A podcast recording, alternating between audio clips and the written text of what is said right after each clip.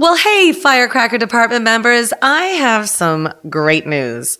You know, Firecracker Department's been around for about a year now, and uh, we have a sponsorship. How cool is that? Front Row Insurance Brokers is the largest Canadian owned brokerage specializing in arts and entertainment insurance and also specializing in supporting the firecracker department. I am thrilled. They provide global coverage for the film, TV, theater, and music industries and their service providers. So really, they just do everything. Their personalized expert advice for all production related insurance is available throughout the United States and Canada and EU. That means Europe. While low cost online options are also available for short shoots, photographers, and musicians. So basically, go to frontrowinsurance.com for all your insurance needs and they'll hook you up. It sounds like they do everything. I like that about insurance. Somebody that can just do everything. Passionate about the arts, better at insurance. That's a pretty good catchphrase.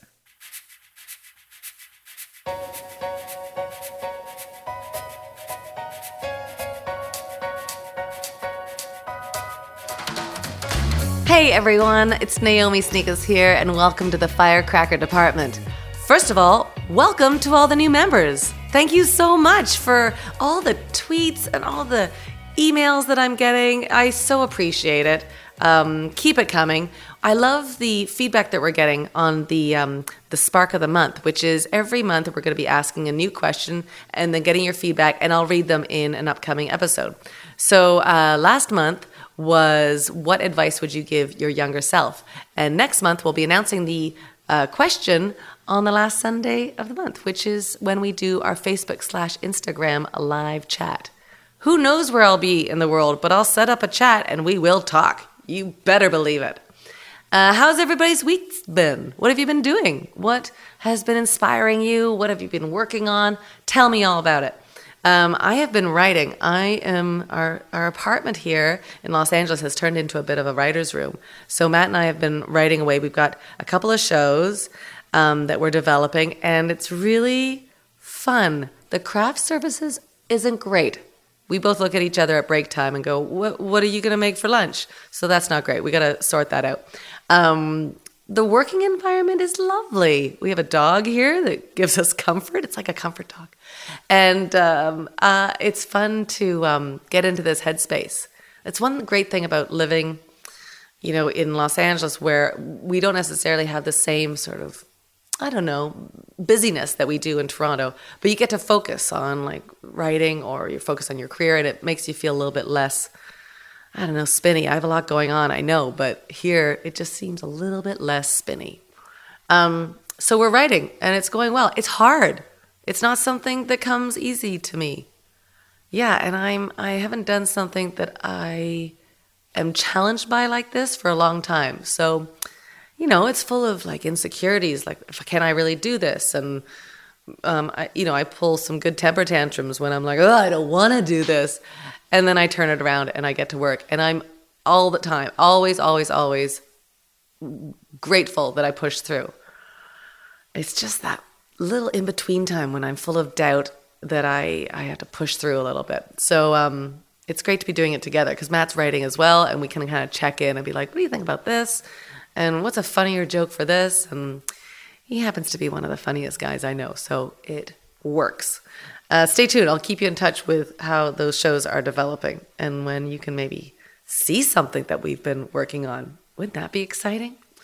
Uh, speaking of exciting, oh, the queen of segues, uh, we have one of my favorite people on our show today, Karen Bruce. Now, Karen Bruce is the director of membership and fan engagement at the Academy of uh, Canadian Cinema and Television. Yeah, I read that because it's a lot.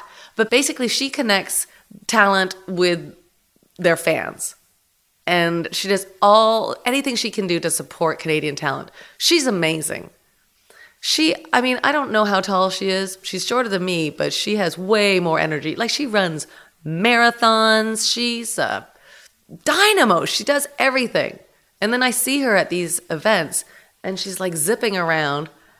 I'm sure she wears heels that are too big, too crazy tall, but she still wears heels and zips all over the place, has so much energy, and uh, and she does her job with such passion and such celebration and joy. and respect. Like she does everything with with just a higher level that I'm really in awe of. She's really inspiring. And uh, and I often think, you know, when we do these firecracker department podcasts, you know, the folks that people know about are like, you know, actors, directors, writers, and then there's people like Karen Bruce that maybe you don't know about, but she does so much for the Canadian talent industry and um, the film and TV industry.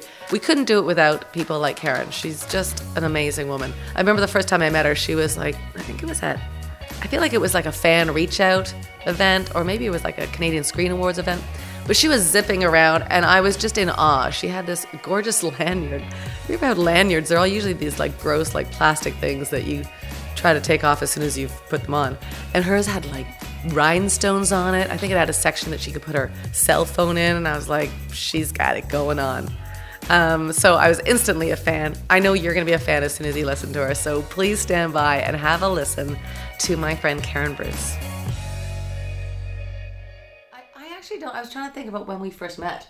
Do you? Was it through TIFF or was it through CSAs? I feel like it. Hmm, that's a good question. I know. I I, remember s- seeing you, and I remember you had. This is all. It's all about the bling, but you had um, the lanyard. the lanyard, and I was like, "What's going on with that?" And you're like, "I know." So it might have been actually the CSA. It might have been, yeah. My friend sells those online, and I used to give them to friends of mine that used to have to run red carpets at TIFF. It's Yeah. like you have to wear one, me's like make it look good. Yeah. And so I now all the directors and that at the academy, I always have different colored ones to match the outfits and that. And I do. We get a lot of we get a lot of uh, chatter about it because they are fun. yeah. Um, yeah, so it must have been CSAs. Yeah. Because I have to say I've been there now for over five years. Yeah. That's about how long So I've I- been part of them. Yeah. Yeah. Yeah, that's crazy. And is that like? I mean, your um, official title is. Uh, is it talent? I actually don't know. yeah, I was gonna say n- nobody, Nobody knows. knows. What's your official title? uh, it's a director of membership and fan engagement, which we added, um, and it's changed a little bit. So I used to do everything that touched the fans during Canadian Screen Week. Right. Um, it's changed a little bit just the way we've reorged the organization in the sense that I don't really run the fans' choice voting anymore because it's a that's more a communications thing. But I do work with the Family Fan Day, which is the big free event day. we do. Yeah, which you and Jesse were at last year, and and then I also will do the fans on the red carpet. Um, and we are looking at bringing fans back in to watch the show again this year. Oh, that's cool. Yeah, so we did it the first couple of years, um, and it just wasn't a great user experience for the fans, which is why we changed it because they have to be. A lot of fans, most people don't know there's a pre-show to the live show. Yeah. So you Right. know they know there's a Like show that's on at eight o'clock. Right, Yeah. They don't know there's an hour and a half uh, of awards before we go live Yeah. with another host, Right. which was Emma Uh, Hunter. last Emma year. Hunter last year. Fantastic. Um, so they kind of go, why do I need to be in line at four o'clock or three o'clock on a Sunday when the show's at eight Right. and, and it's minus 20 outside? So, you know, as much as we tried to say you, you know, there is a two hour pre show because the window's too small to, to get everybody in between. Mm-hmm. So they come in, um, they go into the you know the top pod. There's lighting up all in there, so they're not allowed to sit in front of the lights. They're not allowed to go to the bathroom and make noises during the show. Yeah. they have to sit, but they have to really enjoy the show, and then they have to leave right away while everyone's getting ready to party. yeah. And so we need to make a better user experience. So now we like now we, we think we're gonna do it like where we're actually gonna go up to the audience. We want them to be loud and you know Yeah. hoot and holler and, and be on social media the whole time during the show to say that they're they are live watching. Yeah. I've been just to shows before, and they're like, "Please tweet. Please d- turn on your phone." We should be wanting them to do that. Yeah. We want to trend that night. We want everyone to be watching. Yeah. The So- tricky part is not having anybody's head down in their phone and watching the show. So it's like just tweet while your head's up. Is the- Exactly. is yeah. the thought. The other thing is too, and we fixed this last year. We used to always be. It was that like crazy time frame of we were eight o'clock, but we were really live in Halifax. We were an hour delayed in Ontario because of the eleven o'clock news, Right. or the ten o'clock news on Sunday. And so we were. If you were in the show tweeting, people watching on the TV were getting the delayed. We haven't seen that award yet, and it. It Right. went all food bar. Yes. So now we're live in Eastern Time Zone, which is when we're a lot of the people are watching the show. Yeah. And people that are watching it and, Vancouver and all that, they know they were watching it delayed, same as we do with other award shows. Right. So it it kind of corrected itself a bit there, but it was a bit wonky for a while because people are, are following on social media and Yeah. it's not matching. Right. And you kind of like that. Um, it's like reading along. We like the whole, or like Yeah. sing along the bouncing ball. Exactly. It's like God, bouncing tweet. Yeah. Yeah. So yeah, so and we also do like um we do like a watch the seas at home and do your parties. We have like a bingo and all that. Oh, and that's cool. So if you're and and you know we know a lot of people are watching the show with two screens, one on their TV and one through their phone. Right. So you want to engage them on both, and if you have it on two different time zones, it doesn't really work for you. So yeah. Yeah. So anyway, we're working to work to improve that. And you, so you were at TIFF before that. I was I was ten years at TIFF. Yeah. Yeah. Maybe we did meet then. I know. I'm trying to think. I'm like you were there for that been- long. I was 10 years at TIFF, and I was trying to think if it was a shorter uh, a feature that you would have been in, in like maybe my last couple years there, though. Yeah, maybe. Because that's when I met a lot of the guys like Travis and Greg Smith and all those guys that Right. became the whole Ricky Blue, Ricky, Yeah. um, Ricky, Ricky Blue Yeah. gang. Um, I met them through TIFF, but then I became friends with them after that. And now look at Greg; he's like one of the best directors we got going. Right. Great. Um, but yeah, so I because I did a, pretty much anything that touched Canadian content out of TIFF. So I was the director of Canadian initiatives there. Yeah. Well, I knew this is the thing, and I feel like people know you but don't know you. Right. Do you know they know of you because you're this little fireball that goes around and handles, as you said, like all the Canadian talent, but they don't really know a where you come from or b like what your main goal is. Like, and I think that it's Right. important to celebrate like the behind the camera stuff. We don't often do that and recognize like you do so much for Canadian talent. Yeah, I love it. You, know, do it's love real. it. I yeah. mean, that's the thing. I know you do. it's a passion. Yeah. I mean, it really is. It's, and it started at TIFF. I mean, I I was, What did you did you always want to do this kind of work? I don't think I knew that. Right. Like I don't I don't think people know this position No. exists, right? Well, because it doesn't Right. anywhere else. Yeah. I mean, and, and I'm sure we'll get into it. That was part of the hard problem when I left TIFF was it's not like oh I'll just go to another company and they'll hire me for the exact same job. Yeah. It didn't exist anywhere else. It Right. doesn't exist. So there's relatable skills, which is great, but that position doesn't exist. So I was working. I um, I actually worked so a lot lifetime ago at the Canadian Automobile Association, the other CAA. What? Yeah, I know that Was was that one of your first jobs that you had? it was my placement from co-op in high school Wow. and then they hired me part-time then full-time i worked a year full-time to save up. doesn't seem glamorous enough for you. I, well and i especially when there was a uniform because it really wasn't glamorous it was Yeah. polyester blue like it was terrible Yeah. um, but it, it I have I've always had a big passion for traveling, and so I was you know one of those people that highlighted your maps how to drive to Florida. Oh, I can cool. still do it for Yeah. you right now. Um, I could you you were like the original GPS. I'm the original I love. GPS. Exactly. Remember the old TripTiks? You had to turn the page. Yeah. So My that's parents always had that. So and so my last role there was I was the trainer in the call center at head office, and the, part of the reason I left is I was no longer in a store interacting with people, and I've always Yeah. been a very big interactor. And I also decided I really wanted to travel rather than sending other people. So Yeah. I quit and went backpacking for a year. Went to Australia, New Zealand, had a great time, came back, broke, got a job with a I got I went into a placement agency and they placed me at Toronto Hydro in real estate law. Oh, Talk about less glamorous. I'm so sorry. That sounds awful. Yeah, worked with a lot of great people. Sure, nice people. But Um, that doesn't seem like not your my kind of work. kind of work at all. And so I started volunteering at the festival because the festival office was right beside Toronto Hydro. It was the corner of Carlton and Yonge at the time. Right. The old, old headquarters. Quarters. And I had volunteered before I went away, but when I came back, they had changed their policy, and you now had to submit a resume to be a volunteer, which was very smart at the Oh, time. yeah, so they yeah. knew, you know, a little check. Sure. And then they called me in to, for a job because they saw that I had a travel degree, a travel search background, and they wanted they needed a new travel agent for the guest office. Oh.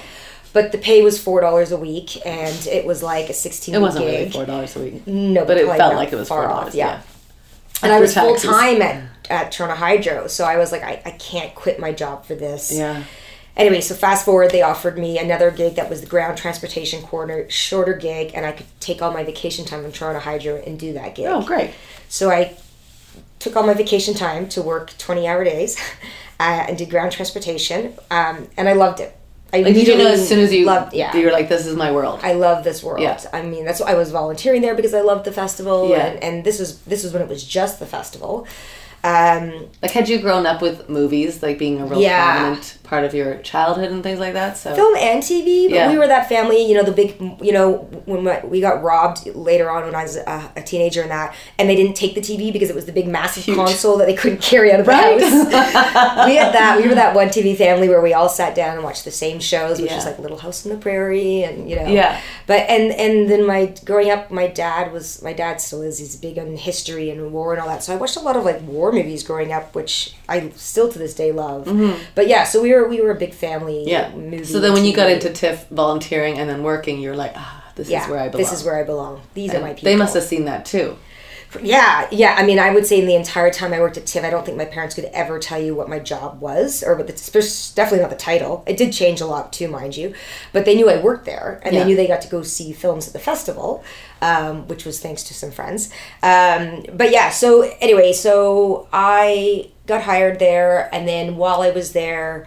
Um, I got to know a, gentleman, Cam Haynes, who became my boss, who was running Film Circuit and it was a small three staff department at the time and its goal was to support and promote canadian and international independent film across the country. So if you live in salmon arm or wolfville nova scotia salmon arm bc and there's one movie theater there that has three theaters in it unfortunately you're probably never going to get films that are up for best foreign language films Right. and any canadian content outside of maybe one screening if that and so they're mostly based um, through the arts organizations like museums art galleries and that and they're usually comprised of volunteers and they rent the theater for one night and then they show canadian Yeah. films and independent films Yeah. and it was really it's a huge it still exists it's still an amazing program and it's a win-win for everybody because the theater is busy on a night. They wouldn't normally have a lot of people coming in because Yeah. it's usually a monday. The distributor is getting their film out into to possibly 200 communities they would never released it into. The locals are getting content that they are crazy for. I mean it's a bit different with netflix now where there's content Sure. at home but this is before any of that existed. And it's created a community night for them. They go you know the first monday of every month they all go out they go see a movie then they go to dinner they talk about the movie. Yeah. Is And that lot of- important to you? Community building. Yeah, Is that huge. always? Has that always been important? Yeah, and I, Where does that come from I don't know you? because I grew up in Toronto, Yeah. Like it's- Toronto, Toronto. like North York. Right. So I, it's not like I grew up in a small town. No, but I don't know. Like I have an innate sense of a community building as well. Not everybody has that. Yeah. But it's important to me. It is. It's really, and I, th- I'm, I'm sure Film Circuit helped nurture. I think it was a win-win. Like Yeah. I already had a bit of it, but then Film Circuit really brought it out in me, because it's, it's one of those like, for instance, when um, Sarah Polley's first feature film came out with the lovely Gordon and, and um, Julie. Mm. Julie?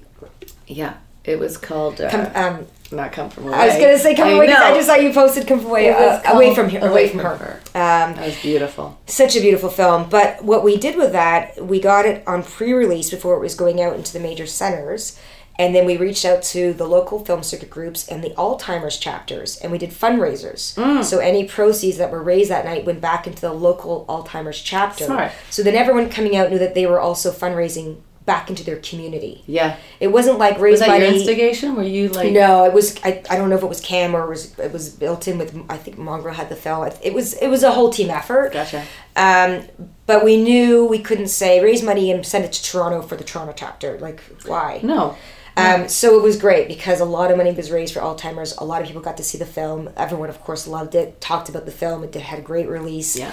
Um, and you know, and it, and so I think for that, that also helps film circuit grow in their local communities because then they see they're actually feeding back into their own arts. Yeah. And a lot of the communities, especially out west, they're people that have lived in Vancouver and Toronto that worked in arts. They've just retired out there, but they're still thirsty and hungry to have Yeah. access beyond, you know, just the multiplex films. Yeah. So ten years after working at TIFF, what was the uh, impetus to jump over to the Canadian Screen Awards? Um. Well, I got laid off, That's a big impetus. so there was that. Did they Um, just downsize?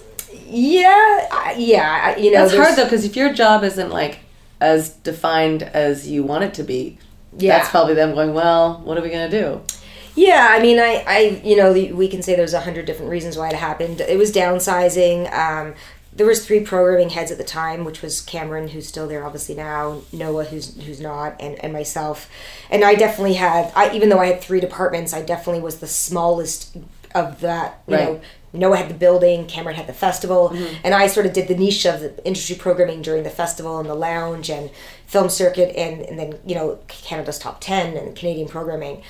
And and you know I think the reality is there's a couple things I, I do think that the building is and was struggling Yeah. financially a little bit, um, and I think they did they just saw a, a need to, to downsize Yeah. and, and I was that you know there's people before me there's been people after me and at the time it's a bit you know personal and Yeah, emotional. what was that like for you to go through?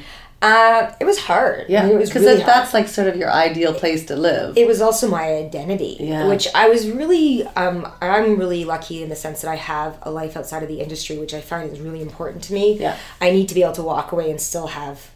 Did you at that time? Yep. Yeah. I, I've always been Like your into marathon sports. running and stuff yes, like that? Yeah, Yeah. my running. I play ultimate frisbee, so I have friends that are completely removed from the industry Yeah. that I can that What's I'm that close- like? Yeah, it's really important to me. I don't have it. because I've seen people um, leave TIFF either on their own accord or not who didn't have that. Yeah, and it's it- all tiff all the time. and it's- because it's consuming, right? It's, It's so hard. I mean, it's a very social place to Yeah. work. There's a lot of events that go on. Everyone, you know, you work with really great people, so it's easy to want us to always be around that. But for me, I, I needed to be able to have to be able to remove myself from that Yeah. as well. Um, so yeah, I mean, it came as a complete shock, um, and it was really hard. I um, I had uh, someone who who gave me the best advice ever, or, or you know, told me and said, you know, you're you broke up with your work. Yeah. they dumped you yeah, and you're really upset and angry because you love them still. Um, but it's a relationship, and you will move on, and you'll find Right. somebody else, something else. And I was like, oh, yeah, yeah. you're right. Could you hear that at the time? Yeah, I, I mean, it was You a know, little sometimes hard. you just can't. It can't even go into your head. It was a little hard, but at the same time, it was the best reality. Uh, like, okay, that's that pragmatically put it in place for me. Yeah, and now I'll, I'll figure it out. And I was off for for almost a year, and in what that did you do in that year? I went to Africa. Yeah, I went to go see the gorillas in Uganda, which was just incredible. And I went to the David Sheldrick um, Animal Elephant Animal Orphanage, which is one of the best places in the world. that South Africa? It's in yeah, it's in Kenya. Sorry, not mm. South Africa. It's in mm. Kenya, in uh, Nairobi, and it is one of like the best places in the world to go. Mm. And anyway, just going to I had been been wanting to go for a long time, and then I started telling people I'm just going to go, and then I was like, oh shoot, I keep telling everybody I better go. Yeah, And then I thought, what when am I going to get a chance to go away for two months? And I'm still, you know, I'm on a package, so I Yeah. can afford to go. And then I and then and then that's where you know I've, I've had a lot of friends that have come out of you know relationship jobs and Yeah. and I've been able to say to them the same thing like in your when you're mid career how often do you able to take time off and be able to figure out your next step and Yeah. reinvent yourself or not or or stay say you know pretend you want to not pretend but figure out you want to stay stay in the industry yeah. Could you, did you have any idea what you wanted to do next? no. And actually, when I so when I was down there, I fell in love with South Africa and a small town out there. I'm gonna say I fell in love with this elephant, which Well, I'm sure you did too, because I fell in love with a lot of elephants. I know. I was like, I wanted, I wanted to stay at the David Sheldrick Oh, work yeah? there. Yeah. Um, you have to pay to be a volunteer at these places, and you have to commit to. I think it's a minimum of three months, and it's because that's what helps fund. They're all nonprofit, right? Right. So I have no problem with paying to be a volunteer and be there, and I would have cleaned elephant poop for three months gladly. I Not a lot of people would say that. I yeah, say. I couldn't. I was trying to figure out whether or not I can afford to do that and not, and then come back and still have a mortgage and need to find a job. Yeah, And so in that moment, because I didn't go down with that plan, I was like, I can't do that right now. yeah. And then I was on my way to see the gorillas, which was just like life changing. It's it's amazing. Anyway, so then when I was in South Africa, I fell in love with this small town called Hermanus outside of Cape Town, and they were hiring in the hostel I stayed at. And when you think hostel, you think God, thirty people in one room. It wasn't. It was this beautiful old house. It had a pool. It had a Yeah. dog. Had a bar, and it was just amazing. Gorgeous. And I was like, huh. And I was with a friend at the time, and she's like, why don't you just rent out your house and stay here for a year? And I'm like, yeah. Oh no, no, because they probably pay four dollars a week Right, right. so I was like, I can't, and I've got two cats at home, and anyway, so I came back and and it was great. But, but Is that your personality to do something spontaneous like that? yeah, it It- is a little like bit. it wouldn't have surprised anybody if you were like, I'm just gonna stay. Yeah, here." for sure. Yeah. yeah. But then the cats and the mortgage Yeah. and everything else brought you back. Yeah, and then but what was really great about that trip is I came back and went, okay, I I'm gonna find something, and it may not be in the industry. I might have to leave, and that's okay. Yeah. I want to stay in, but I know that my skills are transferable. That I will be able to find a job somewhere else. Because I think when I left to go down, I was like, what am I gonna do? All I know is the industry. Yeah. And so when I came back, I had clarity from that. And then as you know, I was very very lucky. Um, um, the very late um, Rob Stewart reached out to me, was working on Revolution, and I ended up working with him on that, which was which was great. Mm-hmm. Um, and then from that, I started talking to Helga, who had just started taking this gig at the Canadian Screen Awards, Right. And um, and then a couple other contracts came up working with, and then the so when I started at the Academy, I was on a contract, and then I started full time after the first awards. And So when you were in in South Africa or Kenya, um, where were you? both, I was in Kenya, Uganda, Rwanda, and South Africa. Okay, when you were over there. Yeah, I was in Africa. Yeah, when you were in Africa, did you start like envisioning what you wanted your job to look like? Like, did you start like this is because what you went through is what every actor goes through Right. every time we don't have a job. right. So you sit back and you're like, what do I want to do? And then you start envisioning like either the kind of shows you want to be on or the kind of work you want to do. And I'm sure you kind of followed that same path. Yeah, I think on a more broader scale, my guess would be having never acted in my life. Um, I would think of an actor as like, am I going to keep acting or do something else? Whereas I was just like, what's my next job going to look like? Yeah. Am I going to work for the Toronto Blue Jays doing promotions? Yeah. Am I going to work for a bank being an event planner? I think I just started to think like, where am I going to go that I, that is going to give me the creativity outlet that I need, feel I need, and the interaction with people where I'm dealing with both internal and external Yeah. clients or, or people, stakeholders. Yeah. I think one of the things that I love the most about my job at the academy and at TIFF was that I was always meeting people and interacting with other creative minds Yeah. that that are passionate about what they're doing. And I think for me, I just know myself. I feel like I'm best when I'm around people that are also being passionate and, and if I'm around 20 people that are really negative Nellies, I become a negative Nelly. I don't know many people that wouldn't. You know, Yeah. we talk about that. Like if somebody enters the room and they're like negative and they're down, I have a very hard time not getting into that energy. And I also feel as I get older, I, I start to remove those people from my life. Yeah. Like if there are people that I'm constantly around, and every time I'm around them, they're they've the lioness with the cloud. I always say, Yeah. I'm like I can't be around that. Yeah. I need I need positive energy, and I want to be a positive person. Yeah. So Do you find yourself cleaning house a lot? yeah, I do. I, I mean, maybe maybe not a lot, but But I would once in a say while. as you get older, Yeah. there's people that you just stop. You know, there's few people that I see maybe only once or twice a year, but we pick up like we Yeah. just saw each other yesterday, and there's other people that reach out, and you kind of go, you know what? It takes us 20 times to get together. They always cancel, and then when I do get together with them, they complain for three hours, Yeah. and I go home and I'm like, I'm "Oh, exhausted. I'm exhausted. Yeah, I know. Why do I need that in my So life? now I either have to drag somebody with me, Yeah. or I relieve myself from Yeah. that person. And and I think it's healthy to break up with friendships as you get older. There's just you know you change. Yeah. everyone does. I know somebody said once that friends come along for a long time, a short time, or an important time. Right. And I think that's a really healthy way to look at friendships. I agree. I sometimes mourn the loss of friends but that aren't in my life still, but I go out that's it's just not the time anymore. Right. Or maybe there will be time in the future, but I think I think that's a, I think you're right that You do mourn lost friends for certain reasons, and then there's other ones I feel like it's kind of that therapy. Yeah. you kind of go. I don't need that in my life right so now. long, sucker. Yeah. so long. Good luck to you. so what is it about the work that you're doing that you like i know you're passionate about it i know like i don't see you ever at an event going oh another canadian event like i think you're so passionate about it what is it that you you get from it what is why is it so important to you Um, because I think we, I think you know, as Canadians, and we've all said this, we're not very good at um, promoting ourselves. You know, and why do you think that is you know, it's really hard. And I and I remember years ago. This is gonna tell you how old this long ago this was. I was sitting beside, and I, I'm sorry, I'm not gonna remember the name. The drummer for Barenaked Ladies' wife. Tyler? Tyler's wife. Okay, I only know Tyler. I'm not, and, and I'm, they, they, hopefully they're still together. Yeah. Um, but I just remember being like chatting, and, and, and she wasn't like, oh, I'm Tyler's wife. It was one of those, oh, my husband's a musician. Oh, with Bare Naked Ladies. And at the time, I want to say it was 90210. There was some big show in the States that had them on the show, or, Okay. or a song was on the show. And they became massive in the States. And they were still biggish in Canada, but Right. playing like frosh weeks at universities and you know you know doing that gig and, and being loved but not like massive stardom. And it was like they're way bigger in the States. Same as Bryan Adams, Celine Dion all became Yeah. bigger outside of Canada before they were Ron Sexsmith is the same. Ron, exactly. There's so many stories like that. And I feel like we're not proud to say they're ours until they've made success outside of our country. And I don't know what it is about that.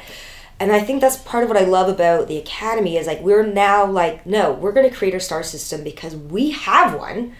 We already have it. We're not creating it. We just don't acknowledge it enough. And I think part of that is also like it's not fair to pick one person out of the party and say that they're better than everybody else. Right. It's like, well, but it's kind of like one sports team has to win. Right. You can't all win the tournament. Can't all get participation ribbons. Well, Although you- that you was do. fun. I enjoyed it. um, but I like that, and you know, and I think some of our, our, I think a lot of the people in this industry are huge champions. I mean, we have 4,500 members at the Academy nationwide, and uh, when we did a survey a couple of years ago, the number one reason they're members is to support the industry and their colleagues. Yeah. They want, I mean, you know, success for one person is success for everybody in that industry, and so I feel like if I can be one small part of helping people recognize their talent on any level, I'm a, and that's what I love to think. A, a tip that I try to do more at the academy is the emerging talent. People coming out of school, first year, you know, f- fourth year programs, first year in the, a new job. When and I meet with people all the time that are just made their first feature film, just made their first short film, or just coming out of school, whatever, and they're like, "What do I do now?" Volunteer yeah. Yeah. intern like get around people donate your time for free um, it is it's how i, I started. Because you have a lot of time right now, so Yeah. just donate it. i know you don't have any money but you have time Which is a pretty good currency, to be honest. yeah Yeah. yeah so So that's your part in this, but what do you feel like, like around you? What do you think people could be doing better to support that idea? um I just had this discussion with somebody else about why people leave. Like, you know, Matt and I split our time in Los Angeles. And Right. I love Toronto. I love Canada. And I, I do seek other things. Right. And why is that? yeah And what do you think, where do you think you can gain support for that kind of vision? i think you know hey just even with pinewood announcing their expansion the other day i think we're starting to build an infrastructure where people aren't going to need to leave Mm-hmm. in two ways one there's physical spaces now where you, you know we were losing shows and movies because we didn't have the physical space studio for it space and- studio yeah. space but also you know the, the reality was not all of our content was great and not all of our content is amazing now but man is it really I good would say the batting average has improved for uh, sure. For sure. And so I feel like we're starting to create, you know, um, projects and space that will hopefully keep people here. You know, we don't have a pilot season like Mm. LA does. So I feel like we're always going to lose people, maybe, t- and hopefully temporary to that. Um, but I love, but you come back. Mm-hmm. The, I think the problem is when we lose people and they don't come back because they aren't just getting the, you know the work here. And I, you know, I was just out in Whistler with a with a, a good friend who's a, an actor, and he's been living in LA for a while, and he does come back to Toronto. He, his his parents live here. Um, and he wants to do Canadian movies. He wants to do Canadian TV shows. He wants to do projects, and he has done some, but he's just not getting offered them anymore. And I was, I asked him about, it, like, do you think it's because you live in LA and, and your agent isn't sending you those? And he's like, no, I'm just not getting them. Yeah. And so, is it because there's somebody else that's too like him that's getting them? I don't think so. Right. But I, I don't know the answer to that. Um, he's a, you know, available, willing, handsome actor, wants Yeah. to work. Why isn't why isn't his door being knocked down for projects? Right. So And there isn't an answer right now. no. Do you think the press plays a part in it? Yes. I reluctant. I do. Yeah. I mean, I do. I, I again. Well, I, I think they do well. I think they can do better. I agree. Right? Like I don't think that's I think think that's slamming anything in their faces. No, but and but I think you're right. I do think that we don't. Again, we don't gloat our own stories enough. Mm-hmm. You know, we we get this one you know breakthrough role once in a while where we'll champion either a project like Alias Grace or a person like Sarah Gadon. Yeah. I don't think that happens enough for the wealth of talent we have, and that's no disrespect to Alias Grace or Sarah Gadon because Yeah. they're both worthy of of that praise. Um, but I think there's a lot Jacob of Tremblay can't win any more awards. That's it right, yeah. for this year, anyway. Yeah. But saying that, I love that he's in a co-production like room, and then he's just in Wonder with Julia Julia- Roberts. yeah. Stephan James just won Canadian Screen Award last year for Race, and now he's going to be in Julia another Julia Roberts. She loves Oh, us Canadians. yeah. Um, but you know, and and hopefully that was a big part of it. You Yeah. know. Um, so I do think we're making traction. We're- We're only we're going into our sixth year of the Canadian Screen Awards. You know, I think we still have work to do on our end where we're making those awards relevant to the industry where they it, it means something to be nominated. It means something for their career. They can put that on their their docket for Mm-hmm. I've been nominated or I've won Yeah. and uh, I, I, do think there's been a lot of movement in the last five years. I think we, there's still room to grow, and that's what we're working on. Yeah, do you hit um, walls in discussion rooms like when you guys are planning the next year of CSAs? Do you hit like pushback to your passionate ideas? Yeah, I mean, all, there's, hey man, you're, there, there's an entire room of creative people all with their own ideas. Yeah. So it's a matter of throwing the spaghetti on the wall and seeing which ones stick and which ones make the most sense for for that time. Yeah, are actors spaghetti? Are you saying? Because we noodle a lot. Um, I get it, but I mean, in a, in a, your discussion room, like, do you find a lot of people going, "We can't do that. We've tried to do that," and give, and there's a sense of like giving up a little bit. Right. I I would say if Beth was here, Beth Janson, the CEO of the Academy, she would say in her first year, we were that people, her, her director's team. Right. Um, because we had gone through four years of trying things Yeah. and all that, where she came in and said, I don't want to hear you say the word can't, won't, don't, tried it. It's a whole new world. Yeah. And so she's been really great at being like, why can't we do that? Why can't we do that? Let's try it. Yeah. And so we are, you know, That must have been fun to have. yeah, yeah. I mean, in. to be very honest, it was a bit of a learning curve for a lot of us because Sure. it's like, but we have tried it and it didn't work, Yeah. and we don't have any money to do that. And so, being trying to be like, okay, we're just going to think that we don't, we have unlimited resources, Yeah. a- and, we'll figure it out. Um, has also been really exciting because Yeah. we had we have made a lot of changes, and you know, What's one of the biggest changes in the last five years that you're most proud of? uh, at the academy, Yeah. Um, well, I would say selfishly, probably Family Fan Day, just and, and and the Fans Choice Award because we didn't even have the Fans Choice Award before, and it was this sort of small little award that we did on the red carpet the first year or as part of the back show, and I would say it's probably the one one of the most the biggest awards we give away on the live broadcast now. Yeah. and then you have an award like like last year, and it's um, I, I loved when she went up on stage, Natasha? Natasha for Yeah. Carmilla, and she's like, half of you don't know who I am in the I room know. right now, and you're and and I just I loved her frankness of it because unfortunately she was probably right, but she gave this amazing, beautiful speech, and she, like the fans were Oh my God, she's been on Firecracker, and Yeah, they go yeah. crazy for her. they're the puffs, Carmilla puffs. oh, is that what they're called? Yes, The, Car- the fans. Uh, uh, Carmilla Puffs, Puff. Yeah, set the puffs. But um, but like even just following them on social media when we were doing the voting and that, um, and, and I think they've already started pushing to have at least now, Yeah, you know, yeah, this year. And yeah. They're passionate fans, and I love that. Like, and I think also part of the reason I love that the fans' choice and also Family Fan Days. That's the stars getting to meet their fans, and like I'll remember like there's two Carlos Bustamante and Alexandra Beaton from Mm-hmm. the next step just two particular different cases of them meeting little young fans who were screaming but they were equally as excited to meet their fans and Mm-hmm. be like you're as the reason i have my job you know you're the one tuning into my show Mm-hmm. and just to seal that excitement and love in the room and all that I, It's pretty. I love that It's pretty magical. it's yeah, it's it. You can feel the energy in the room. You know, talk about bad energy. That was a. It's good for four hours. It's this amazing energy of people just enjoying themselves, and Yeah. and then you get you get fans meeting fans. Like you know, we had a um, uh, one of the young actors from one of the shows a couple of years ago was was one of the you know taking having his photo taken, but then during a break he was like, "Do you think I could meet Dan Levy from Schitt's Creek?" Yeah, I, yeah. I love that stuff. I know it's pretty great. It's like when you you know the first time you probably get to go to the Golden Globes and you're like, I'm in the same room as Helen Mirren. yeah, I know, I know.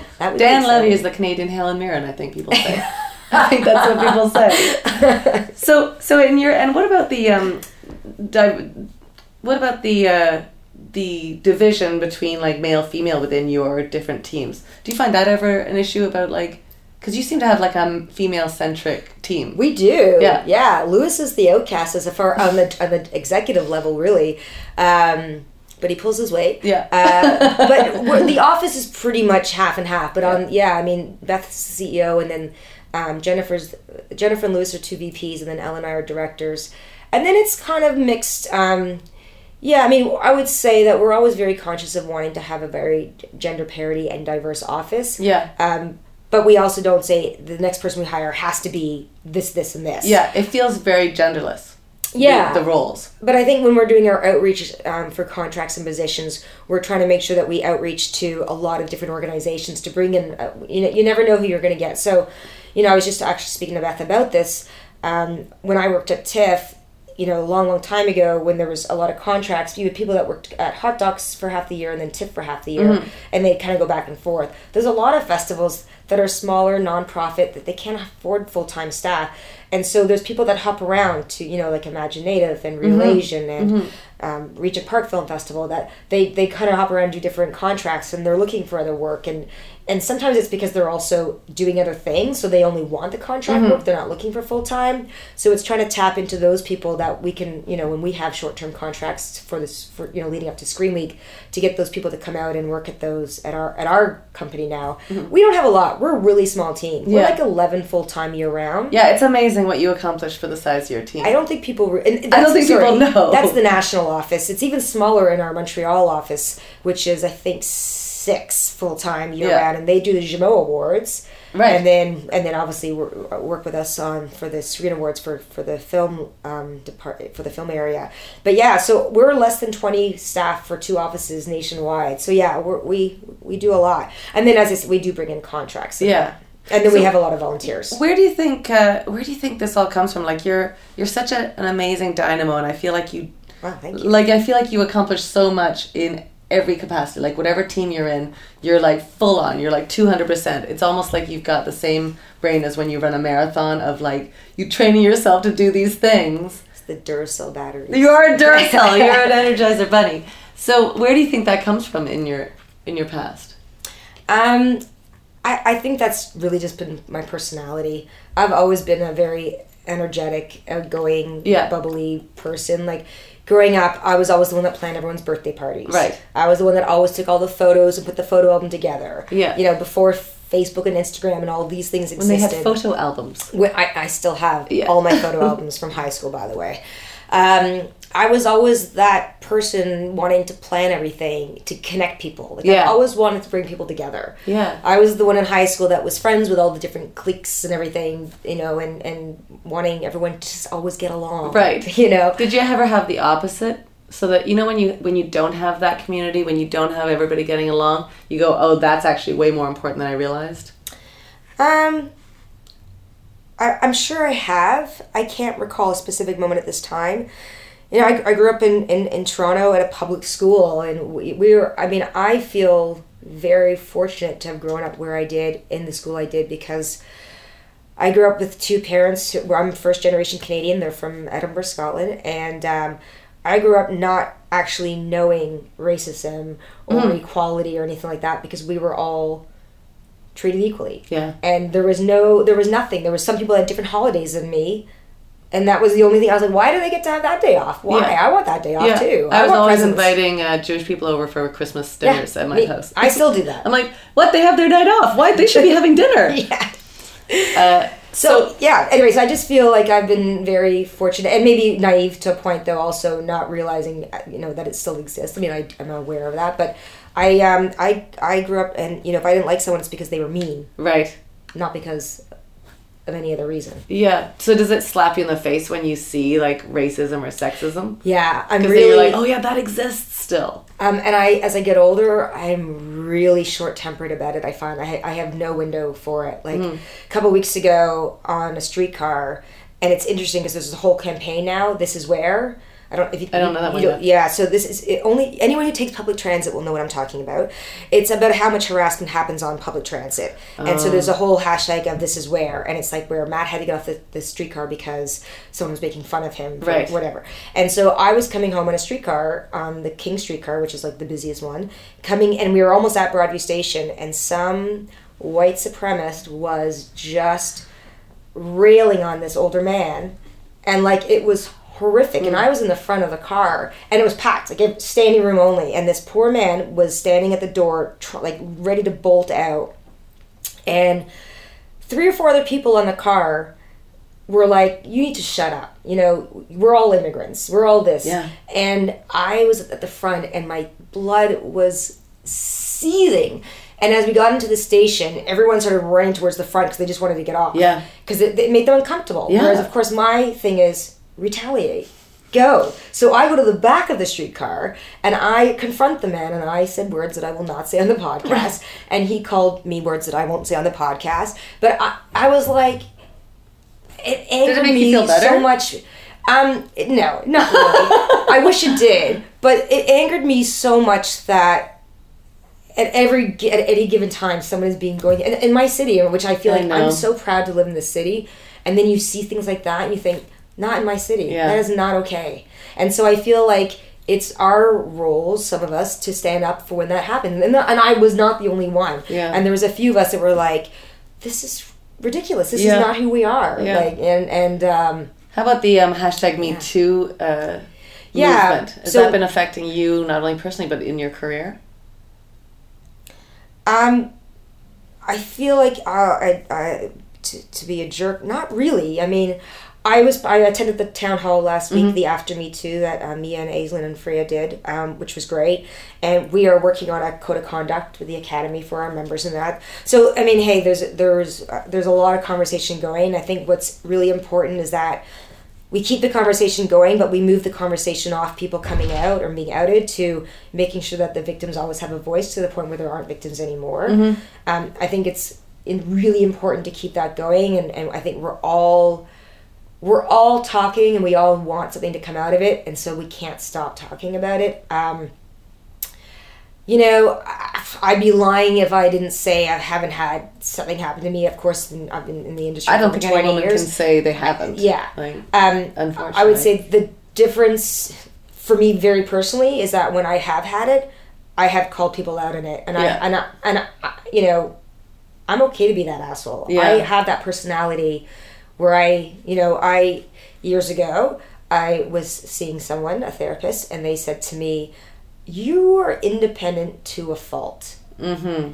And not in a good way. Right. And I went, hmm, Interesting. I sort of immediately wore it as a badge of honor.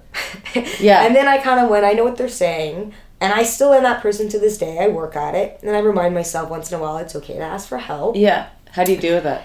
Um, I'm, s- I have to say, I'm still independent to a fault. Yeah. Like, I, it's hard to ask for help. I I had a big discussion that. about that with my friend last night and about how what a gift it is when somebody says, "Can you do me this favor?" Yeah. Because if I ask you to do a favor, you're like, "I can I know I can make her life better." Right. This way. Right. As opposed to guessing how I Yeah. can make this. So what a gift it is if you can be generous that way. And my thing is, is immediately somebody asks me for help, I have to be able to do it for them. Right. Even if I know it's like, can you get me, help me, um, hire a horse-drawn carriage in New York City? No, Okay. that I would say no Okay. because I don't believe. No, I can figure that out though. I can make that happen. But if you say like, "Can you help me? I want to meet a producer." That's blah, blah," I'm like, "Yep, I'm going to do everything I can in my power to make Yeah. that happen." And I won't stop until I can, or I get back to you and say, "Look, I've gone I've here, done here, what I could. I'm railroaded." Yeah. Or that- here's another person that may be able to. Yeah. Exactly. It's sort of like the best part of our job is when you're able to connect people with other people. And I feel like that is my biggest strength and what I, why I love what I do is because I do feel like I am a really good connector. Mm-hmm. I want to be able to connect people. Be like, Naomi, have you met so and so? They are amazing. They're you're gonna love them. You should totally talk to them about your podcast or they have this amazing project they're talking about. Mm-hmm. I know that you were talking about wanting to produce something. Like I love when I can when when I can do that and, and it works out. Mm-hmm. Um, I just wanted to go back to the Me Too too. I, Oh, yeah. I, I. It's a really relevant conversation, and I've obviously I'm sure everyone has been talking to a lot of people about it. So I, I don't want to dismiss it. Mm-hmm. Um, I just feel like I've been fortunate enough in the circumstances that I've been under. I've been able to say, you know, I'm gonna punch you in the face right now, Mm-hmm. or, or I'll be the kind of like, I'm sorry, you want me to what? Or, oh, I don't understand why. and like, like to naive to the point where you're like, they're kind of like they have to spell it out to Right. me. I'm asking you, and I'm like, oh, but why would I do that? I think I'm that's engaged. a great. There has to be like a, a site somewhere of, of good comebacks. 'Cause, Yeah. like getting somebody to spell out how ridiculous they're being Right. in, in a harassment way, or somebody else said, um, then challenging somebody who's going, "Oh, are you? Were you obviously you were hurt?"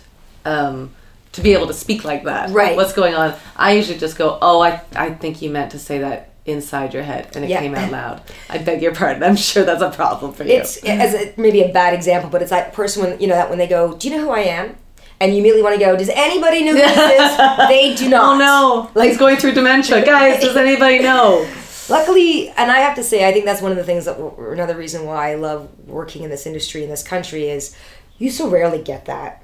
yeah Like you maybe more than I do, but I have to say, in my experience, um, I just feel like I've worked with so many amazing people that have been very generous with their time, um, helping to nur- you know nurture and, and, mentor other people. But also, just like I've had to go in the when I was at TIFF, especially, I was on the road a lot with filmmakers across the country and getting to go to places I probably would never have gone otherwise. Um, and you know like Mike McGowan and Bruce McDonald, I I, I worked with them a lot because they often had films on this circuit, and they're like two of the nicest people in this industry that I just I love, I adore, and I love their wives and their kids and that, and it makes me want to do more. Like I just I constantly am like, when's your next film? When can I do something? When can I help hmm. promote your next film already?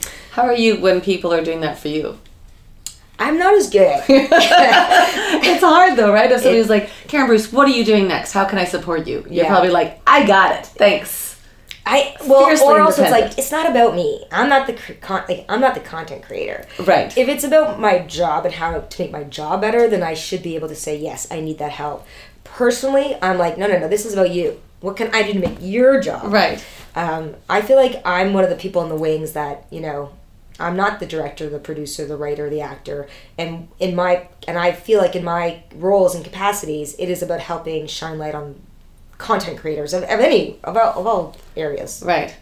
I mean, I I hear what you're saying, but I also think that I just think everybody has to look after each other. Yeah, no, I, I agree with you. I mean, that goes back to our, you know, supporting the industry. Yeah. I, I, I really feel, and, I'm, and I've been lucky with the Academy. I mean, I didn't know the TV and certainly not the digital media world as well as I do now, and I still have leaps and bounds to learn. But I've loved learning a lot more about um, those two industries as they, especially digital media as it grows. I Yeah, mean, it's, it's exciting. It's, a whole new. It didn't exist, you know, the content being created.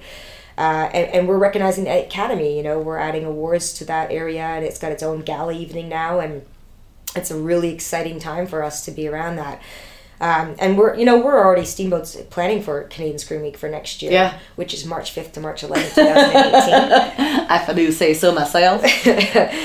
um, so what yeah creatively? Like you, you're such a supporter of people's creativity. What do you do that's uh, creative? um, I mean, I know you're a marathon runner, which I think has its level of creativity because it's like there's an arc to that journey. You're very funny. You know what's very funny though is I'm left-handed, which is the creative half brain. I am not a creative person. I can't paint. I can't draw.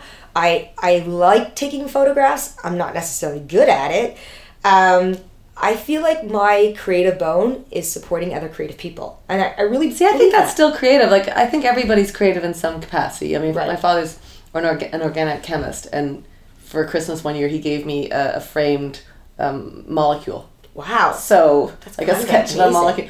Yeah, yeah, yeah. But that's his creativity, Right, right? Like right, that's where right. he. So I think, like you know, you have tattoos. That's a level of creativity. I think Right. everybody has it. It's a matter of how they express their art. Right. Yeah. Yeah. I always um, tell my mother because she hates all my tattoos. People buy art for their walls. I buy them for my body. Yeah. Um, that way they're always around me. Yeah. Travel with me. That's right. You don't have to redecorate ever. Yeah. Yeah. Um, I do get um, jealous and annoyed when people are over creative, like Gordon Pinsent. He acts, Right. he sings, he writes, he's a poet, but he's also an incredible painter. Yeah. If you haven't seen his paintings, I have not, but I've heard. I know Leah and, and Oh, I've been Peter. to her place sometimes and seen. Oh well, I mean, Gordon's place is all is a lot of his paintings, but but so is Leah and Peter. But I look at that and I'm like, you know, it really isn't fair to be that talented. No, that's you too should much. have She's to, being greedy. Yeah, Yeah. Like, you should be Yeah. able to share some of that. I would just want to be able to draw beyond Dick and Jane. But you you could if that was a passion of yours, you could. Like it's a muscle that you would have to Develop. develop. And some people that muscle comes easier than others. That's all. Yeah, I feel like I guess I have a friend of mine actually not in the industry at all who wanted to paint, so she took paint le- lessons, and they're amazing. Yeah. Um, That doesn't interest you. no, it doesn't. It doesn't. Like, I, at the end wish of the day- draw. Yeah, I mean you could. Like you really could if you really wanted to. Yeah. It's a matter of like taking You're the, right. it's a muscle memory, right? You're right. So in some, you know, Gordon probably was born with the idea of he can draw and he could. Like that's Right. just it. But some other like I can't play the guitar, but I probably could if I worked at it. Right. Right. I don't want to do it that badly. That's yes. I think you're right. I think that's if there's any one passion that I really, really had, I would be doing it, or Yeah. I'd be taking lessons to, Yeah. to, to work at it. So at the end of your day, when you finish supporting all the Canadian talent, what do you? What's your turn off? Um, uh, well, I, I watch a lot of movies. Yeah. I watch a lot of Canadian content, not because I feel I need to because of my job, but because I actually really, really love it. And then I watch other stuff to turn my mind off. Actually, What do you do to turn your mind off? Um, that's when I watch crappy movies. yeah. What's the worst? I bet I can match it. I, I can match the Um, crappiest.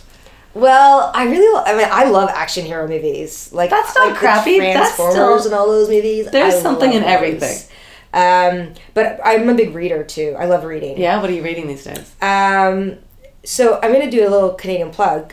Um, I didn't just. Read. I feel it. like you're a walking Canadian. I know. I do love supporting everyone. But amazing, Marty no. Jackson's "Do I Know You" Okay. um, is amazing. Bruce McDonald actually gave me the book to read because I I will read anything Bruce tells me to read, um, and it's so good. It's actually like short stories. It's, Oh, each chapter is a different rock. Is like a different rock star. Oh, cool. And it's like a short story, and they might be the bus driver or they might be like the chef, or but it's so good and Yeah. it's easy to read. Um, I love it. Um, I also just read Joel Thomas Hynes' book that just won Mm-hmm, the Giller Prize. Um, uh, burning, oh my God, we'll be burning in our beds sometime. I think that's it. Don't kill me, Joel. Uh, and now I'm, I'm, I actually picked this up a couple times and then went on to another book, and I'm back reading *Sapiens*, which is not Canadian. Right. It's For the uh, second time, or you're back? no, back reading it because I, I I took traveling actually, and then when I, I was in Italy and Scotland this summer, and I was reading it, and I was probably almost halfway through, and I met a young eighteen year old kid who spoke five languages, who just amazed me, and he was really interested in the book, so I gave it to him, Right. and Very so lovely. then I bought I just rebought it again because I realized I obviously really want to finish it. Um, but I, I yeah I kind of I'm not one of those people that can read three books at the same time. yeah. I can only read one book at a time. Yeah. And so when I put that down, I read another one, and now, and so I've got about twenty books at home that I'm like I want to read. Yeah. I, I, for me, going especially when I take public transit to work, it's like my time to like just turn off and Yeah. and read and and not even on the weekend, like especially a good book. I love just sitting and reading all day long. Really, that yeah. sounds that sounds lovely. Yeah, and i you know, I, I'm really lucky. Um, all my family lives in the Greater Toronto area. I've got sisters and nieces and nephews and that, so we get together a lot. Yeah. So and then and then I play ultimate and, and run and do the stuff outside of this. So What do you feel like is the element in your world that that needs more attention? uh, probably me. well, I mean, it's interesting because you've just said like I read a lot and I play ultimate food. Like those are all things that you would think feed you. Well, what what part of you isn't being fed? Um, yeah, that's like a heavy question, man. I'm sure somebody else will be able to answer that about me better than I can. Right. Um, I don't know. I just I'm. I feel like I'm my best person when I'm helping other people. Yeah. Like you know at christmas time everybody that i give presents to will get a present that's a charity donation somewhere else. The kids didn't love it so much when it was like real wildlife fund you know the art the animal whatever. So uh, a lot of times the, like the meat away the jewelry and all that but i it's really important for me to give back. Um, i'm by far not the best off but i also know that i'm not the least off and i and i love when charities you know when you're buying something that gives back. So Yep. That's a big thing for me. Um, and I don't volunteer like I used to. I, I used to volunteer. Um, a lot of people don't know this. I used to volunteer at a deaf center for ten years. Oh, interesting. Can you sign? Oh, you're signing I'm right signing. now. Uh, That's yes, interesting. I can. I interviewed um, Karen Manheim. oh, right. and she's a huge She's- signer. Yeah, Yeah. Now she could probably be an interpreter. She was an interpreter. She Yeah. was on call when she lived in New York. That's right. I'm not. I'm not strong enough to be an interpreter. I I wanted to. Um, I talk with my hands a lot. Yeah. And I'm very bad at pronunciation. So a long time ago, I decided to learn sign language as a second language. Um, and then I so I went to night school for three semesters, and then I just wasn't picking it up enough. And I was going at the Bob Rumball Center for the Deaf, and so I asked if I could volunteer there. So I, for ten years, I volunteered once a week. Wow. And That's amazing. it was taking them grocery shopping or to the laundromat. It Yeah. was just a lot of the people that live there are deaf as well as autistic or something. They're not just deaf because Right. deaf people can obviously live on their own. And so these these were all um, individuals that had other situations going on. Um, but it forced me to learn it. It's like you know going to France and you Yeah. have to learn to speak French.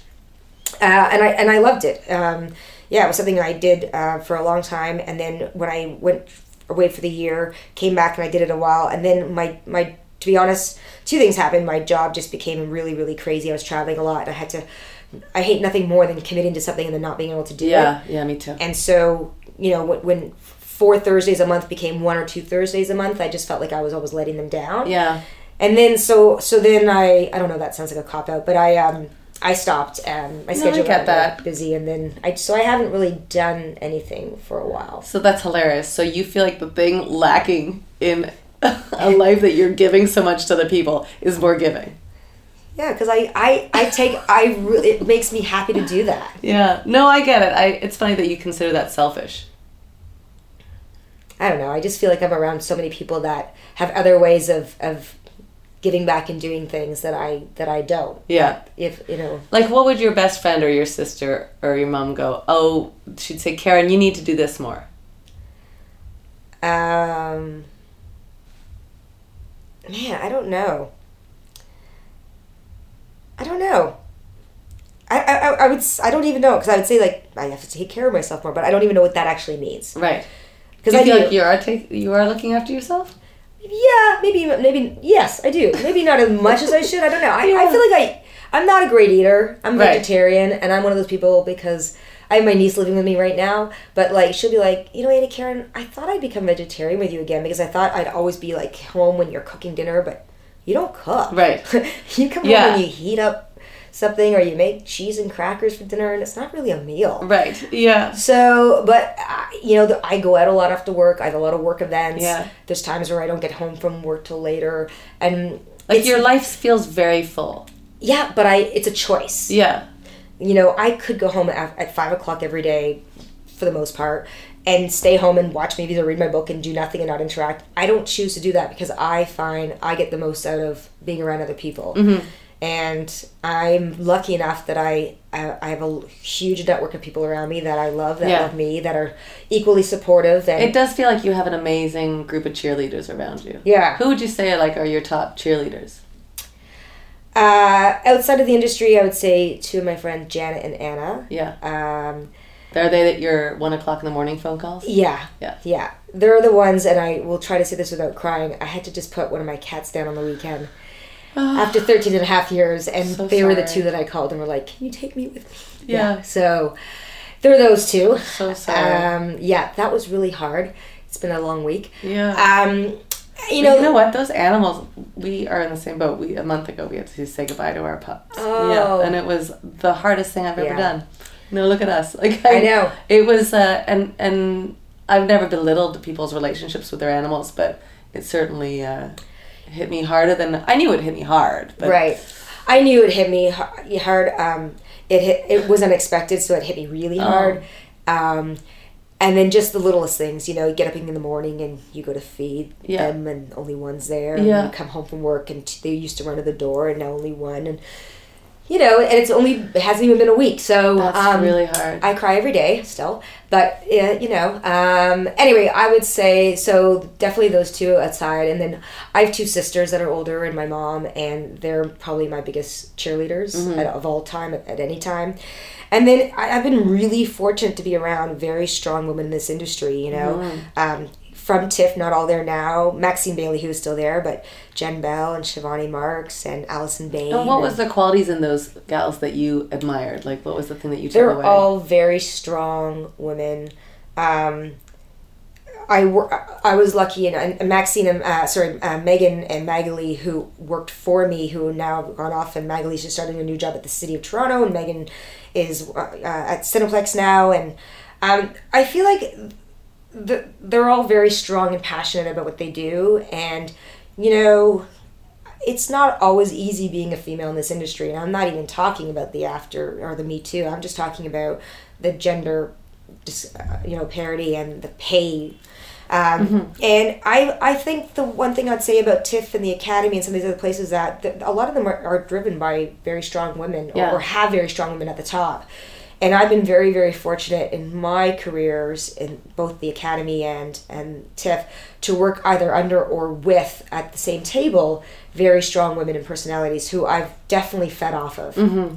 They've helped me realize, you know, you're you have to be your biggest champion. Yeah. They will be my support team, but no one's gonna be my biggest champion than I, you know, and nor should they be. I No. should be my biggest champion. 100%. Um, I'm not good at that, and it's taken years. I would say. Uh, I would say I still need it every once in a while, uh, as everyone Everyone does, yeah. Um, but yeah, no, I feel like I've I've got a really good network of and.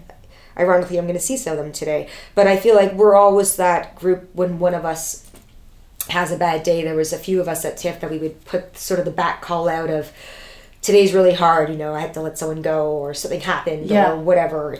And you know, you you, you did what if you depending on the time of day or whatever, you dropped everything and you had either it was a coffee break or a smoke outside Mm-hmm. or you went for your early lunch and had maybe a glass of water that had alcohol in it. Right. it. Water Not alcohol. saying we did, just sometimes maybe. Sometimes. Um, but I do, th- I mean, and I have a lot of men in the industry. I mean, Cam Haynes was the f- who hired me for my first job at TIFF. I have, I'm very lucky to have a lot of men that um, are champions and support me in this industry as well. But I do think there's a camaraderie with females Yeah. that that you surround and, and you just, you know, it's so hard to be in this industry or, uh, in anything, Yes. and and you Any know, industry. I mean, it's not like this. Yeah. different than anything and that's else. where you know and even just i find like i i wake up every day and i feel like i make it a point to give a compliment to some a stranger every day Yeah. because i Who will taught only, you that that job?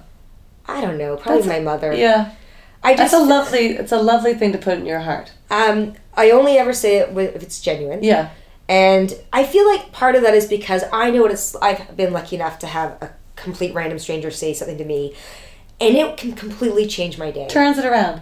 I can already be having a good day but it becomes a great day I remember saying to a woman, I was like, "That's a really fun dress," and she looked at me like I, like I was a, an alien. It was such a weird, like she wasn't. It's just an odd thing to say, but at the same time, I'm like, recognize that. Right. It's fun. Say that to Carolyn Rahali at CBC. She Oh, yeah. always wears fun stuff. She always, but then she But she also knows. receives it. She's a, goes, she'll like, "Oh, thank you." That's Yeah. her thing, right? Yeah, yeah, well, thank you. But she always looks amazing. She does. But I have to say, like, I genuinely will, uh, you know, once a day try to, I, and it doesn't necessarily, ha- necessarily happen every day, but I wake up and I'm like, if I feel the need, and sometimes it'll be five times a day, I'll be like, wow, that dress looks amazing on you, or just Yeah. whatever. Yeah. Those are great glass. but the goal of one is great. and I just feel like it's yeah I don't know if I, if it's genuine I because as I say I, I know what it's like to receive it and, and I think that um, when it does come from a complete stranger it kind of means something more almost Yeah. you're like why would you you know your friend's gonna tell you you look great regardless like Yeah. when you're bawling your eyes out and he's like does it look like I've been crying no you look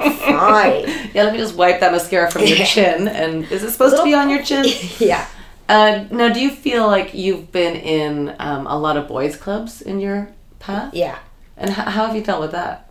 I am half boy I mean, you're pretty scrappy, but Yeah. but it's still Yeah, I you It's know what I embrace different. that at times a little way. I'm not gonna lie. I grew up in high school. I was, and and to this day it has not changed. And, and friends from high school would laugh if they hear this. I wanted to be in the pub watching the hockey game. Mm-hmm. I never wanted to be in the club in the high heels, getting hit on, getting guys to buy me drinks. It's just not who I am. yeah.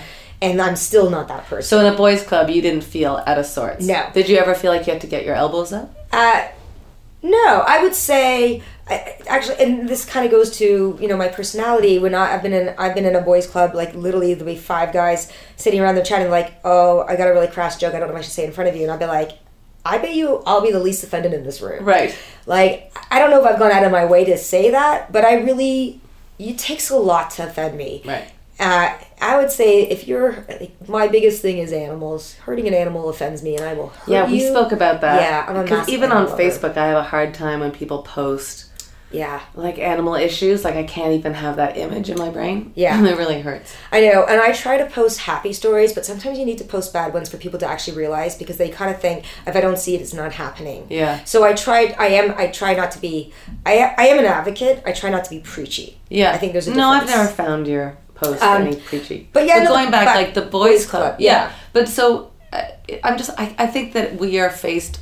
You know, it kind of goes back to that. Like I think there should be a site you can go to to learn rebuttals. Right. But like there should be a site where you can go to like if you're in a boys club and this f- happens, how do you step up? Right. And what have you found works for you? Yeah, it's hard because I think also what works for one person doesn't work for another.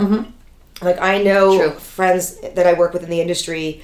If one, if a guy was to say one thing to me, what I would say, and I know if he said the same thing to somebody else, she wouldn't get away with saying it. Yes. Or it wouldn't be in her personality to say that. Yes. And so it, I think it's hard, but I think you're right. I mean, I think it'd be interesting if there was sort of some sort of a network where it's like, even just tools to your point of being like, I don't think you meant to say that outside. Yeah.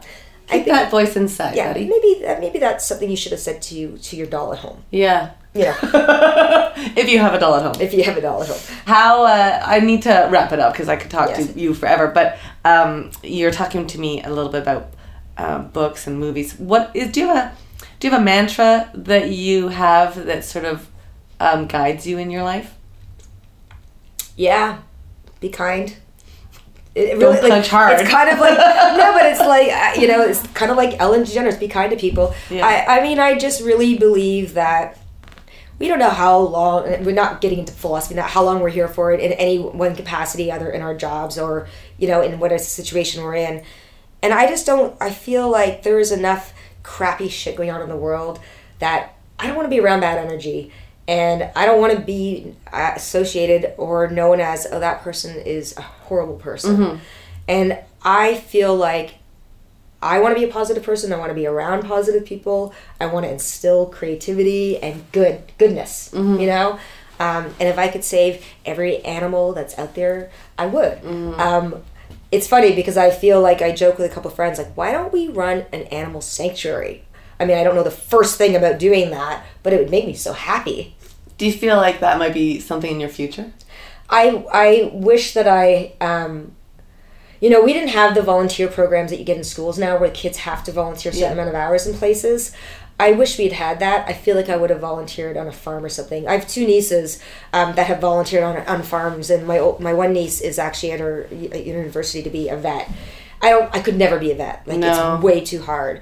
Um, but I I wish that I had volunteered. Um, I wish that I was better at school to then also know more about biology of animals and that to work on a sanctuary. Yeah. I, I want to go work at the I Esther Animal Sanctuary. I think that's- Do you know Esther the Wonder Pig? Beyond your reach? I don't know a lot about You're going the- to. I'm going to send her. Oh. Um, she's amazing.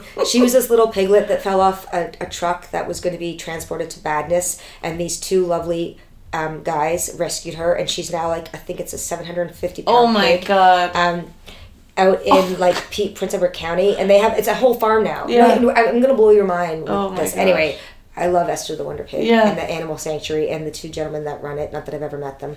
Um, Sorry, I feel like we went off topic. No, there. no, I just had a question. So, uh, like, what's next for you? What do you feel? Is there something that you haven't done yet that you want to do?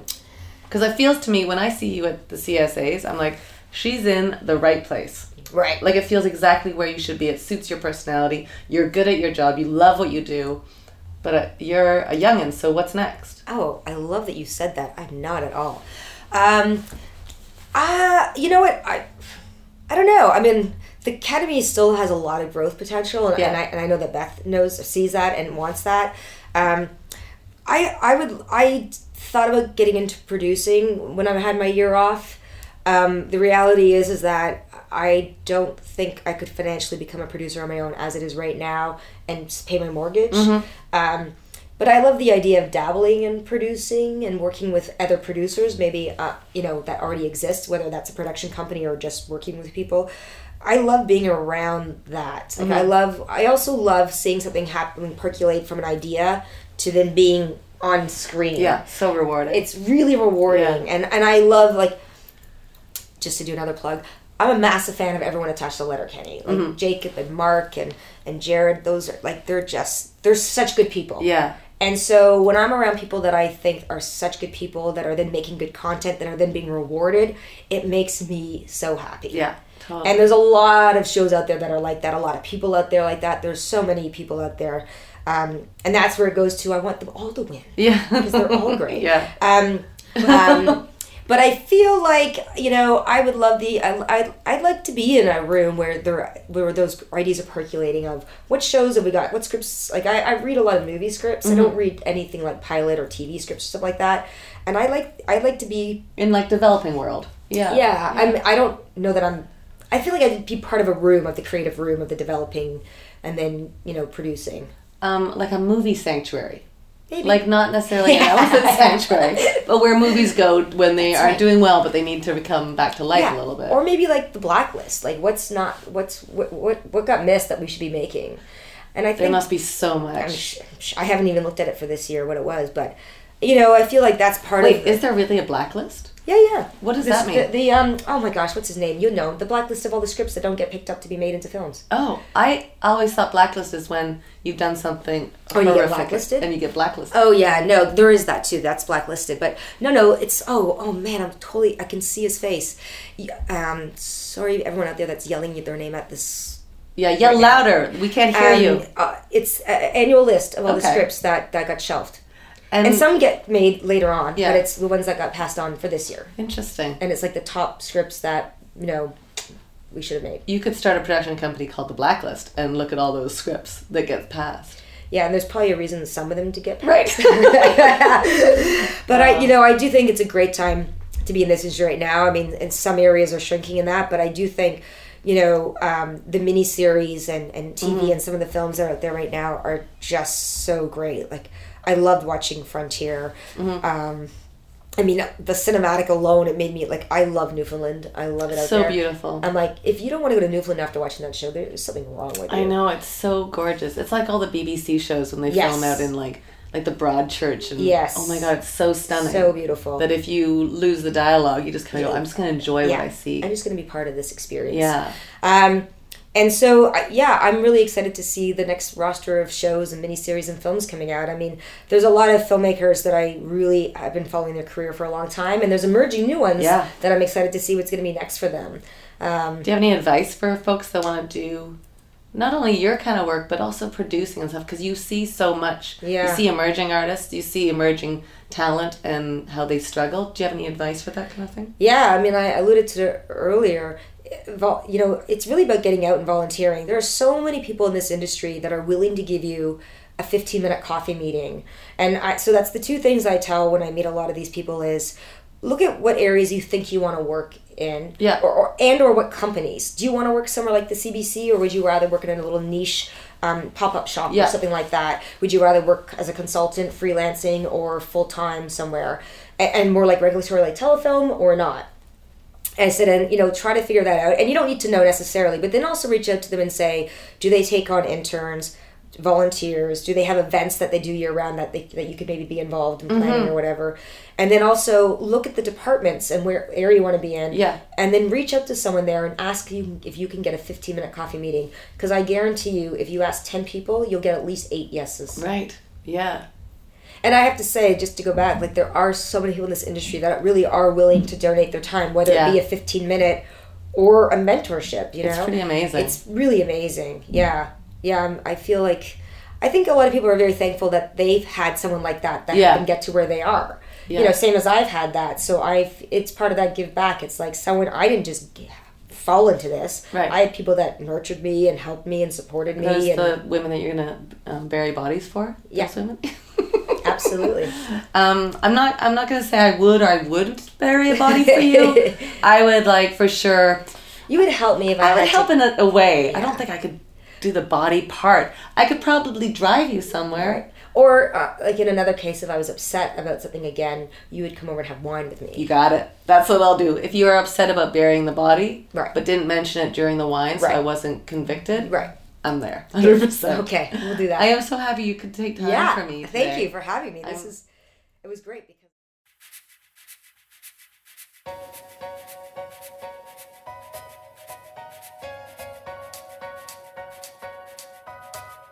Karen Bruce, one of the best. Go see what she's doing in the world of Twitter, kbruce237. I guarantee you, most of her tweets are about supporting Canadian talent, and that's just the way she rolls. Um, but, you know, reach out to her. Tell her that you heard this podcast and you think she's amazing. You know, share the love. Uh, while you're over there, share the love with Firecracker Department at Firecracker DEPT. Instagram's the same. And then also, it would be so great if you could go to iTunes, subscribe, and maybe comment.